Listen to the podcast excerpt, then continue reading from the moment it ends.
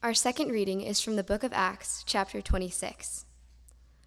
So on the next day, King Agrippa and Bernice came with great pomp, and they entered the audience hall with the military tribunes and the prominent men of the city.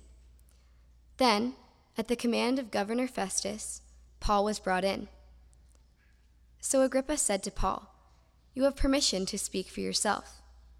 Then Paul stretched out his hand and made his defense. I consider myself fortunate that it is before you, King Agrippa, I'm going to make my defense today against all the accusations against me. I myself was convinced that I ought to do many things in opposing the name of Jesus of Nazareth, and I did so in Jerusalem. I not only locked up many of the saints in prison after receiving authority from the chief priests, but when they were put to death, I cast my vote against them. In this connection, I journeyed to Damascus with the authority and commission of the chief priests. At midday, O king, I saw on the way a light from heaven, brighter than the sun, that shone around me and those who journeyed with me. And when we had all fallen to the ground, I heard a voice saying to me in the Hebrew language, Saul, Saul, why are you persecuting me? It is hard for you to kick against the goads. And I said, who are you, Lord? And the Lord said, I am Jesus, whom you are persecuting. But rise and stand upon your feet, for I have appeared to you for this purpose to appoint, to appoint you as a servant and witness to the things in which you have seen me, and to those in which I will appear to you, delivering you from your people and from the Gentiles, to whom I am sending you, to open their eyes, so that they may turn from darkness to light and from the power of Satan to God, that they may receive forgiveness of sins and a place among those who are sanctified by faith in me. And as he was saying these things in his defense, Festus said with a loud voice, Paul, you're out of your mind. Your great learning is driving you out of your mind. But Paul said, I'm not out of my mind, most excellent Festus, but I'm speaking true and rational words. For the king knows about these things, and to him I speak boldly. For I am persuaded that none of these things has escaped his notice, for this has not been done in a corner. King Agrippa, do you believe the prophets? I know that you believe. And Agrippa said to Paul, In such a short time, would you persuade me to be a Christian? And Paul said, Whether short or long, I would to God that not only you, but also all who hear me this day might become such as I am, except for these chains. The word of the Lord. As we look at Acts 26 today, there's two questions that I want to guide our time. The two questions are these Why is the gospel such a threat? And secondly, how does the gospel transform us? Why is the gospel such a threat? And how does the gospel transform us? So, we've been in the book of Acts uh, since Easter, actually. Since the week after Easter, we've been in Acts. And if you trace the book of Acts, the book of Acts could be described as the birth of the Christian church. It's the first decades or so after Jesus. But it could also be called the journey of the gospel to the ends of the earth. As Jesus says in Acts 1 8, you are to be my witnesses in Jerusalem, Judea, Samaria, to the ends of the earth. And you watch and hear the gospel going forth to the ends of the earth. But one other way that you could actually describe the whole book of Acts is as the story of Paul. He is the primary protagonist in the story. And it's the story of Paul, who was the prosecutor, persecutor of Christians, who becomes the preacher of Christ, the most influential man in the history of Christianity spreading. Now, what's interesting is everywhere Paul goes, as he goes throughout the Mediterranean basin, and you could see this if you read Acts 9 and 10 and all the way through to where we are today, everywhere he goes, he is proclaiming the good news about Jesus. And everywhere he goes, trouble follows him. He goes to the city of Damascus shortly after his conversion, and the people there want to kill him. The Christians lower him at night in a basket out a window, and he escapes. He goes to Philippi and there incites a riot where people beat him with rods, functionally baseball bats. He's jailed at night, body bruised and broken, singing hymns, and converts the jailer. In Corinth, he is arrested. In Ephesus, he incites a riot. Everywhere Paul went, he did two things. He preached the good news of Jesus Christ crucified and risen, and everywhere he went, people listened to him and then tried to murder him. One of the last places Paul was determined to go was back to Jerusalem. He had been away for probably years and years. And he wanted to go back to the place where he had grown up learning the faith, studying under the rabbis, and he wanted to share the good news of Jesus there and also encourage the church. But as he was returning on his way, the church said to him, Do not go to Jerusalem. People spoke prophetic words saying, When you go back, you will be arrested. You will probably die. But Paul feels called by God back to Jerusalem. He arrives in Jerusalem, and the Christians there say, Okay, Paul, let's try and keep you from getting killed on day one. I know what you should do. You should follow all the Jewish rituals when you come back. Go through ceremonial cleansing, present yourself at the temple. So he does this whole process that was supposed to happen if you were a faithful Jew, because he was a faithful Christian and a faithful Jew. He returns to the temple, and instantly people recognize him. They incite a mob, and they are literally ready to tear him to pieces. A Roman soldier going by one of the tribunals, as they say, he was an officer, sees the riot, and they stop it all and arrest Paul and drag him off to the prison. And they decide to examine him by flogging, which was basically you were going to rip a guy's body apart and say, Why were people trying to kill you? But Paul stops them and says, Look, I'm a Roman citizen. You can't beat me without, without proper, just accusations. So the Roman tribunal says, Okay, let's call together all the Jewish leaders and figure out what's wrong. A trial occurs, and there's no real evidence against Paul. So, what the guy decides to do, the Roman guy, he's like, I'm going to send Paul out of Jerusalem immediately because he heard that there was a plot to kill Paul. So he sends him by night with hundreds of Roman soldiers to Caesarea, which was the county seat, if you would, de- uh, multiple miles away. They had to get all the way to the city of Caesarea, which was up in Lebanon. And there was a governor named Felix.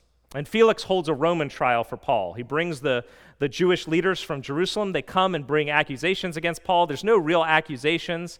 But Felix decides to, um, to appease them by keeping Paul in jail for two years with no accusations, no actual legal trial against him. He's in prison for two years, no way forward, stuck. Now, we walk through these things as if they're normal, okay? He is beaten nearly to death. He's arrested and in a place where he has no rule of law, no justice to defend him. He's stuck in prison for years. I mean, this is the worst of being in a, in a world without rule of law.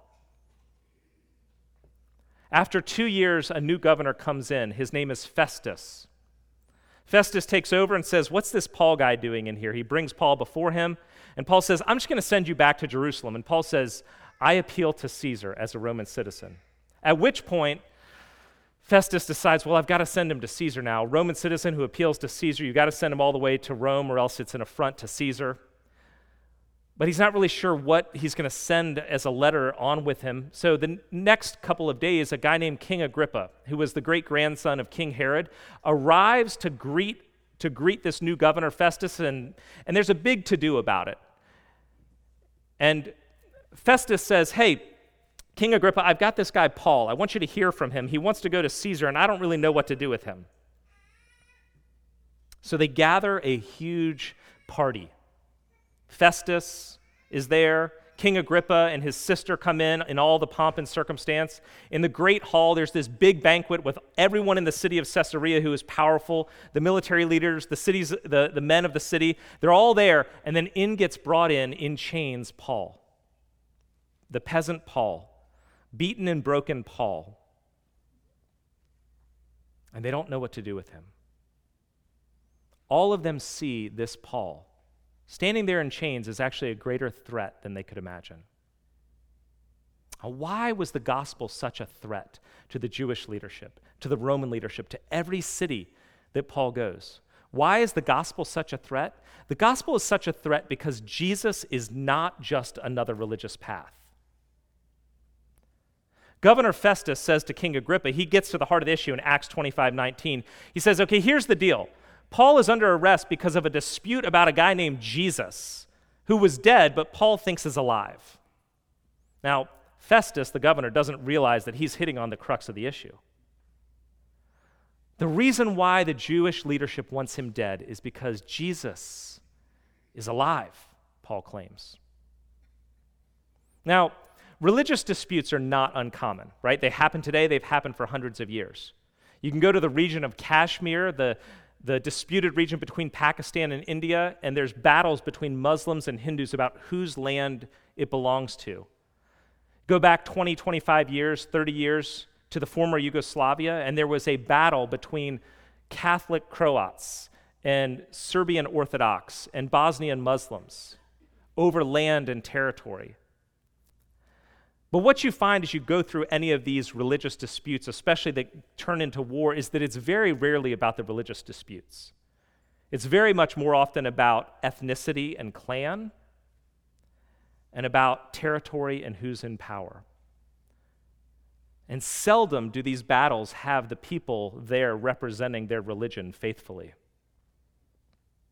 So we know about religious disputes on that big level. We also know about interreligious disputes, right? Christianity is filled with a bunch of denominations because of interreligious disputes. It's the difference between covenantal theology and dispensational theology, right? You guys get excited about that? If you do, I'll point you to people to read. If you don't, ignore it. But there are disputes that are actual differences about how you approach reading the Bible. And those things are important. Judaism was filled with that sort of thing. Second Temple Judaism, the couple hundred years before Jesus and the hundred years after him, Second Temple Judaism was filled with these disputes that were ba- based around the Pharisees, the rabbis that Jesus talks to a lot, the Sadducees, the priests in the temple, guys called the Essenes who hid in caves waiting for the destruction of the world, and zealots who wanted to fight everyone. So you had these four major branches of Judaism in the first century. One of the most famous was two rabbinic schools the, the school of, of Hillel and the school of Shammai. It was like being from Harvard or Yale or that sort of thing, right? And different people followed Hillel or Shammai. And they had disputes like this. If the question was whether one should tell an ugly bride that she's beautiful, Shammai, who was the more traditional conservative, said it was wrong to lie. Don't tell her anything. Hillel, who was the more generous, said all brides are beautiful on their wedding day. There's a whole series of statements by Hillel and Shammai about interpreting the law, what you can and can't do, disputes that involved arguments. So, why wasn't Christianity just another acceptable branch of Judaism? Why are the religious authorities so determined to kill Paul? Here's why because Christianity is not just another religious interpretation or another moral path. It's a claim about Jesus as the risen Messiah, that he is the Savior and the Lord. And the problem is that word Lord. Lord is the same as sovereign. And a sovereign is this a sovereign is one who has ultimate and total power absolute, unlimited freedom. And at our root, every one of us claims to be the sovereign of our life. You know, Paul's previous view of Christianity before he met the risen Jesus was we have it in verse 11 he was in raging fury against the Christians. This is overabundant, overflowing rage rage that cannot be contained. Now, Paul was a Pharisee. He was very learned. He understood all the rabbinic traditions. It doesn't say that he was in raging fury against the Sadducees or the Essenes. He was, however, in raging fury against Christianity. Why? Because Christianity was not an alternative to what he was already doing. Within the school of, schools of Judaism, the different rabbis, the different ways of approaching things, the Essenes, the, the Zealots, the Pharisees, the Sadducees, these were opposing alternative approaches to what Paul was already doing. They were another path, but he'd chosen a path and he was on it and he was doing quite well. So why should he choose their road? He was getting to where he wanted to go quite well. The reason why he was in raging fury, and actually, the, if, the reason why you get to raging fury at something is when the very core and center of you is being challenged. The gospel was a threat to Paul's core in a way that no religion, no philosophy, no worldview could be. You will be most vicious when what is most important to you is threatened. You will be most vicious when what is most important to you is threatened, or at least you perceive it to be threatened. It's the mother bear thing, right? Don't get between a mother bear and her cubs. Take two students who are both straight A students. Both straight A students who get a B on a pretty major test. Now, both students, being straight A students, will probably go and talk to the teacher because they know how to advocate for themselves and they do care about their grades. One student might be annoying to the teacher. If you're a teacher, you know what this is like. But they're the kid who actually wants to know why did I get a B? I thought I answered these things right. I thought my, my essays were good, help me to understand.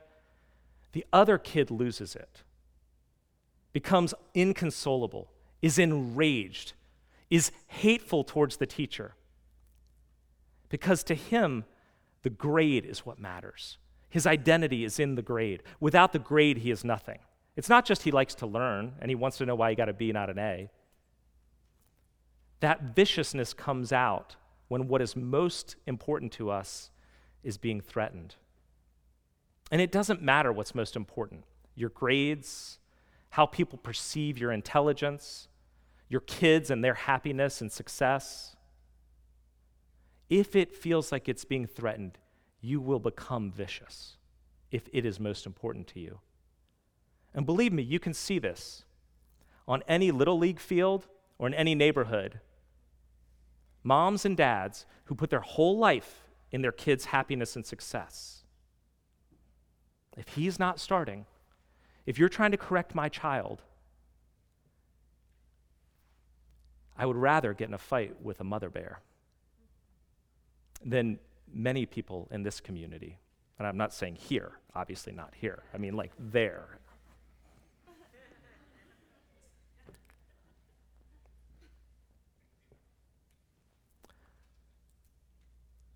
we all have functional saviors. Here's what it is we all want to measure up, okay? We want to be okay with ourselves, to be happy. And so we create a definition of what is salvation for us.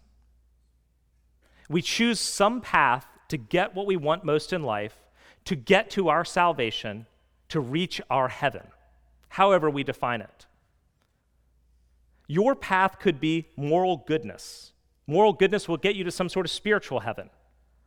Or it could be being accepted by people, being approved and loved by people. That's what will make you happy. It could be financial independence or career success, or just having a happy marriage and a happy home. It's the idea if I have that, if I just get there in my life, then I've made it. Then I'll be happy. Then I'll be okay.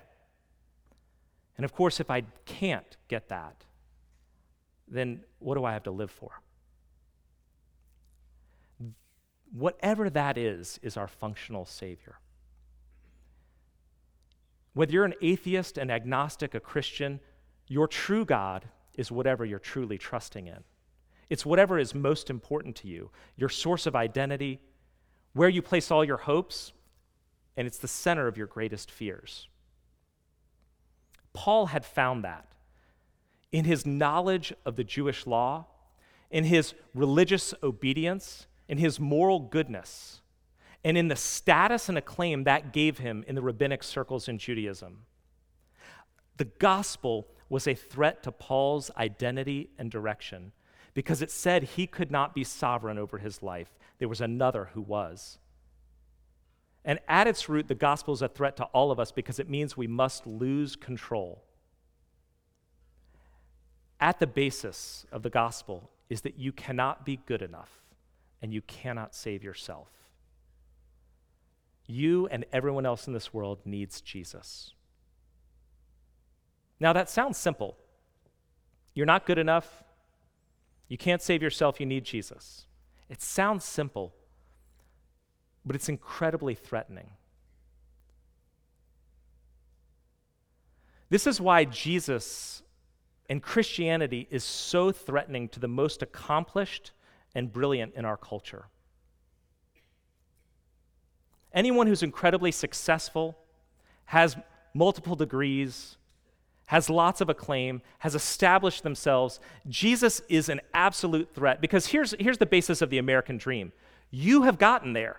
You have worked hard. It's because you're smart enough. It's because you're good enough. It's because you've managed your money. It's because you don't ruin your marriage. It's because you've got it all under control. You are saving yourself and you're good at it. The idea that you are on par with the worst of the addicts, of the broken, of the people whose lives aren't together is just anathema.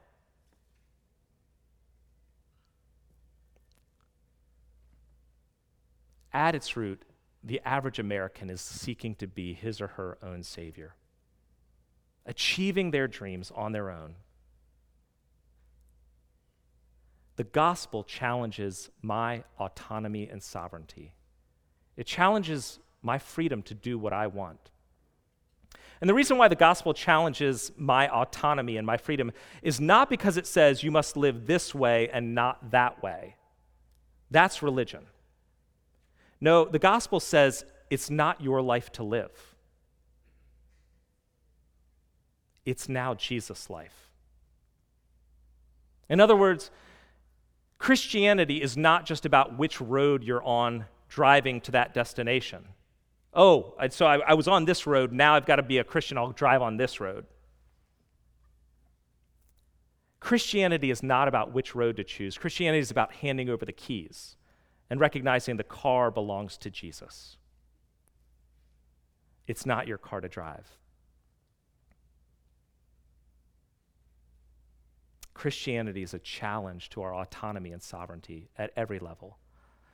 Because the claim that Paul makes, that the gospel makes, is Jesus alone is the Messiah.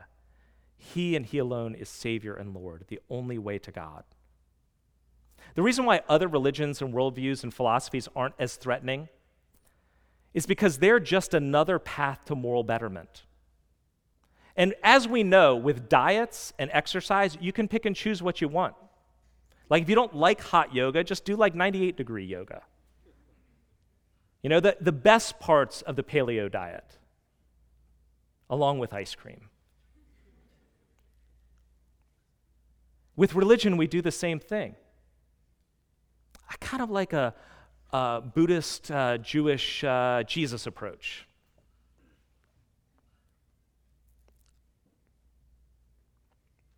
The gospel demands that we drop all other claims and take all of Him. The end. That's why the gospel is such a threat, because Jesus is Lord. How does the gospel transform us? Well, we see it starting with Paul. Paul's on the road to Damascus, and the story goes that he's confronted with the risen Jesus. And Paul finally gives himself over to God's plans and God's good, not his own course. So, Paul recounts his life in this testimony that he gives before this grand tribunal in the governor's hall. He talks about his early life, how he was progressing in Judaism, how he had reached the, the high point of his career. As a young man, he had already reached that status and acclaim in Judaism. He was also zealous for his faith. He was recognized as somebody who was passionate in a culture that valued religious passion. But on the road to Damascus, in order to eliminate this heresy called Christianity, he's confronted by the risen Jesus. And Jesus says to him in verse 14 Saul, Saul, Why are you persecuting me? It is hard for you to kick against the goads. That phrase, it is hard for you to kick against the goads, we talked about it a few uh, weeks back, but it's basically a sharp stick to drive the sheep or the cattle in the right direction. It was a Greco Roman proverb.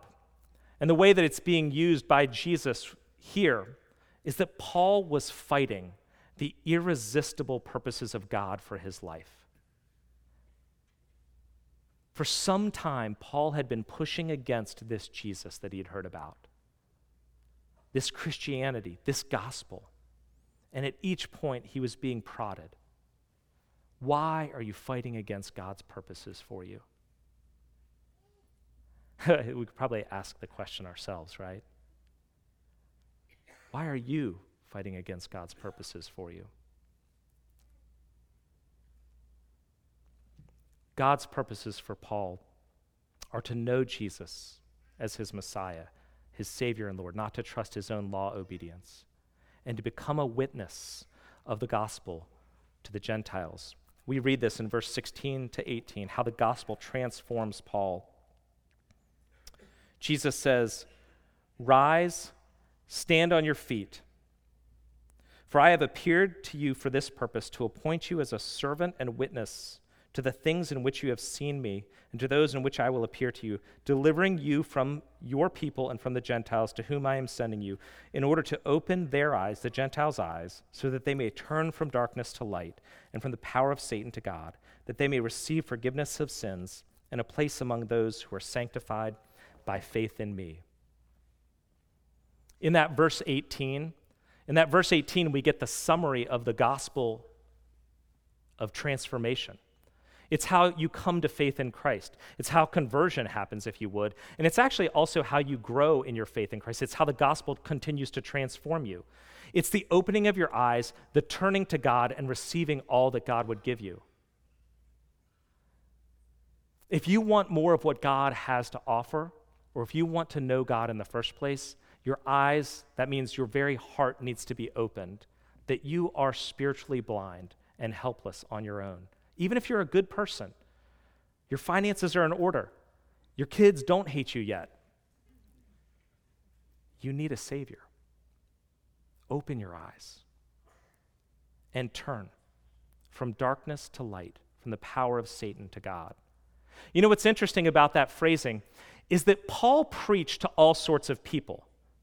He preached to the philosophers in Athens, he, he preached to pagan idolaters in Ephesus, and he preached to the most holy and faithful rabbis and priests in synagogues and in Jerusalem. And the message was that all of them are in darkness. All of them are under the power of Satan. Not just the pagan and immoral, but also the brilliant and accomplished, and even the religious and morally good are in darkness. That's because sin, as it's being defined here, is not just doing bad things, it's living as Lord of your own life. It's being your own Savior. You can try and find salvation through immorality and enjoying life, or through avoiding immorality and being good enough to get somewhere. Paul is called to tell all people the gospel truth that everyone needs to turn from your functional saviors to Jesus as your center. And ultimately to receive, to receive the forgiveness of sins, a place among God's people. And the good news of the gospel is that any can have the gift of salvation. Anyone can have forgiveness and a place at God's table. Jew or Gentile, kings, prisoners, lifelong churchgoers, lifelong addicts. But all must come through Jesus. The gospel transforms Paul from saving himself to trusting in the one Savior. And that gospel also changes Paul's desires for God's purposes in his life and God's purposes for all people. In verse 28 and 29, King Agrippa says to Paul, So, Paul, in such a short time, this one little speech, would you persuade me to be a Christian? And Paul says, In short time or long, not only you, but all who hear me this day, I desire that everyone might become as I am, except for these chains. The gospel radically upended Paul's priorities and challenged cultural values that he held and everyone in his audience held that day. In Acts 25 and uh, verse 23, which was the very first verse that we read, the description is King Agrippa and his sister Bernice enter this big hall in Caesarea in great pomp and circumstance. And there are tons of guests gathered for a great banquet feast. It's the Roman uh, centurions, all the officers of the military, the leading men of the city, governor himself, and the king of the region. They're all gathered there in all of their great pomp and circumstance. And then Paul is brought in, a peasant in peasant's clothing, bound by chains. Have you ever walked in a room and felt like you were underdressed? Paul was the most out of place person in the room. Now, today, we don't value social status as much as they did back then. It's not as important. And on top of that, look, anyone can put on a suit, right? Any guy can put on a suit, and it doesn't matter whether you're here or here, you kind of look the same when you enter the party. But in that culture, your robes signified your social status. And banquets like the one that Paul was in solidified positions of social hierarchy in a very public manner. Paul's entrance in chains would have been, or at least should have been, horribly shameful and embarrassing to him, absolutely demeaning. And it would have been to the previous Paul, but not to the gospel transformed Paul. Because Paul's confidence is no longer based on the culture's metrics nor even on his own made up metrics of status and value and importance and what makes you worthwhile in your culture. His confidence was based in Christ. In other words, at this point, as Paul's standing there in chains, he could have straight A's and all the money in the world and the approval of all the people, or not. It didn't matter to him. He had all he needed because he had Christ. And then Paul gives a testimony. Now, what's interesting is if you read through Acts 26, Paul does not give a defense. He is essentially on trial between, before the two most powerful people in the region the Roman governor and the Jewish king. And he doesn't give a testimony asking to be set free, although he could have been set free. He doesn't even demand justice the way that we want our rights, our fair share. We want, you know, everything to work out for us in the way that we feel like it should, what we deserve. He's not concerned about what he deserves. In fact, he's not concerned about himself. He's concerned about them. Paul is there on trial, and he's not concerned about himself. He's concerned about them. Because his heart has been changed so that he no longer desires his own purposes for his life, he desires God's. And that includes God's desire for all people, that all would come to a saving knowledge of him in Jesus Christ.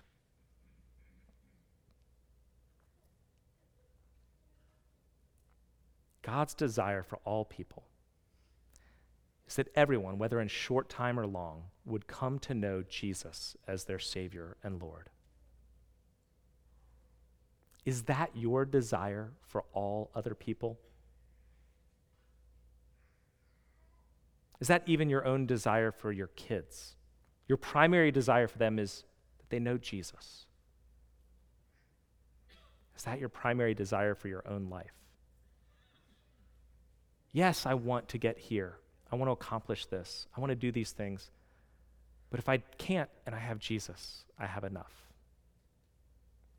Have you experienced the transforming power of the gospel so that your identity and your confidence and your hope are in Christ? And your main desire in life is for the whole world to experience that too. Let's pray.